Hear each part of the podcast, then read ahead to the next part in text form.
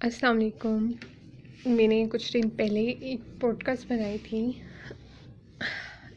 تانوں پر۔ جس میں مجھے بعد میں احساس ہوا کہ میں نے وہ غلط کیا ہے۔ اس میں کچھ غلطیاں تھیں جنہیں ٹھیک کرنا چاہیے۔ اور پھر میں نے وہ ڈیلیٹ کر دی، کیونکہ جب آپ کو اپنی غلطی کا پتہ چل جائے، تو اس کو صحیح کرنا سب سے ضروری اسٹیپ ہوتا ہے۔ کیونکہ بعد میں رونا یا گلٹ وہ تو ساتھ چلتا ہی رہتا ہے۔ لیکن اگر آپ اپنی غلطی کو سدھار سکتے ہیں، تو سدھارنے کی کوشش کرنی چاہیے، جو میں کہہ رہی ہوں۔ اچھا تو جو تانے کی پوڈ کاسٹ تھی، اس میں میں نے بتایا تھا کہ کچھ لوگ ایسے ہوتے ہیں جن کی کمیونیکیشن اسکل اتنے اچھے نہیں ہوتے۔ مطلب ان کو نہیں پتہ ہوتا ان کی بات اگلے بندے کو کس طریقے سے کوئی دکھ یا تکلیف پہنچائے گی۔ کبھی ہو سکتا ہے وہ انٹینشنلی کوئی ایسی بات کریں جو آپ کو دکھ دے اور کبھی ہو سکتا ہے کہ وہ جانتے ہی نہ ہو اور وہ بات آپ کے لیے تکلیف دہ بن جائے۔ ایسے لوگوں کی تو یہ ایک طرح سے فطرت کا حصہ ہوتا ہے، جس پہ جب تک کام نہیں کریں گے، وہ اس عادت کو نہیں چھوڑ سکتے دوسروں کو طنز کرنے کی۔ لیکن ادھر جو میں ان لوگوں کی بات کرنا چاہتی ہوں، وہ وہ لوگ ہیں جن کی فطرت میں نہیں ہوتا کہ وہ کسی کو تانا دیں یا کسی پر جملے کسے۔ لیکن حالات کی وجہ سے، واقعات کی وجہ سے اور دوسروں کے، ان کے ساتھ ٹاکسک رویے کی وجہ سے کبھی کبھی وہ خود ہی اپنے نسولوں کو توڑ دیتے ہیں۔ مگر ہوتا یہ ہے نا کہ جب وہ دوسروں سے مقابلے کرنے کی کوشش کرتے ہیں، اپنے آپ کو ڈیفینڈ کرنے کی کوشش کرتے ہیں اور اس کوشش میں وہ اگلے بندے پر کوئی سخت الفاظ استعمال کرتے ہیں، تو وہ حد سے بڑھ جاتے ہیں۔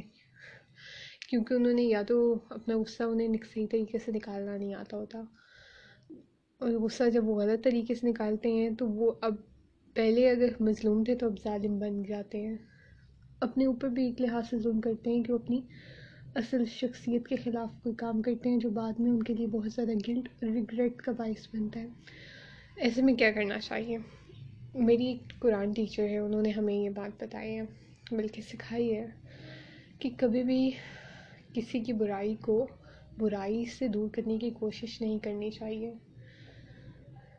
کیونکہ اگر آپ اس کوشش میں اپنا سکون کھو سکتے ہیں۔ اور آپ کو جو سکون ہے نا، اگر آپ انٹرنلی آپ پیسفل ہیں، تو آپ کو دوسروں کی باتیں چاہے، جتنی تک ہی کیوں نہ وہ آپ پر اثر نہیں کریں گی۔ ہو سکتا ہے وہ کچھ لمحوں کے لیے کریں، لیکن آپ کے اندر اگر سکون ہے نا، تو وہ آپ کو لانگ ٹرم کے لیے افیکٹ نہیں کریں گی۔ اور یہ انٹرنل سکون جس چیز کو میں کہہ رہی ہوں، کیا ہے؟ وہ بیسکلی یہ ہے کہ آپ جانتے ہیں کہ آپ کا رب کون ہے۔ تو جناب، اگر آپ جانتے ہیں، آپ کا رب کون ہے تو یہ بھی جانیں کہ وہ رب سن رہا ہے، جو تانے کوئی دوسرا آپ کو دے رہا ہے۔ وہ جسے ہم وربل ابیوز کہتے ہیں، وہ دنیا کی نگاہوں سے تو چھپ سکتا ہے۔ کسی کی تنزیہ مسکراہٹ آپ دیکھ سکتے ہیں اور اللہ بھی دیکھ رہا ہے۔ ہو سکتا ہے دنیا اس کو محسوس نہ کرے، لیکن اگر آپ محسوس کریں ہیں تو یہ بات یاد رکھیں کہ اللہ تعالیٰ بھی جانتے ہیں۔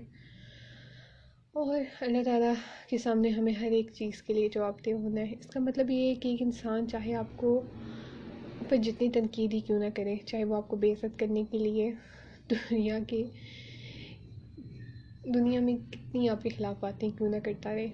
اگر آپ کا دل صاف ہے، آپ کی نیت صاف ہے، آپ کا اللہ پہ بھروسہ ہے، تو یقین رکھیں کہ اللہ تعالیٰ عزت دینے والے ہیں۔ وہ شخص آپ کو ذلیل کرنے کی کوشش کر سکتا ہے، لیکن اس کی کوشش کامیاب ہونے سے روکنے والی ذات بھی ایک موجود ہے، وہ اللہ ہے۔ اس لیے کبھی بھی اپنے اندر کی اچھائی کو کسی اور کی برائی کی وجہ سے برائی میں تبدیل نہ کریں۔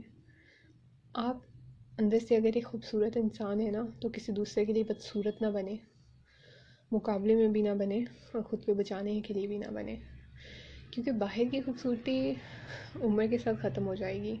لیکن جو اندر کی خوبصورتی ہے نا، یہ جو دل ہے، یہ پاکیزگی جو ہے یہ ہمیشہ رہنے والی ہے، قبر تک اور قبر کے بعد بھی۔ تو اس کی حفاظت کریں۔ اور میری بات کوئی اچھی لگے تو میرے لیے دعا کریں۔ کیونکہ دعاؤں کی ضرورت سب کو ہوتی ہے اور مجھے بھی رہتی ہے۔ اللہ حافظ ٹیک کیئر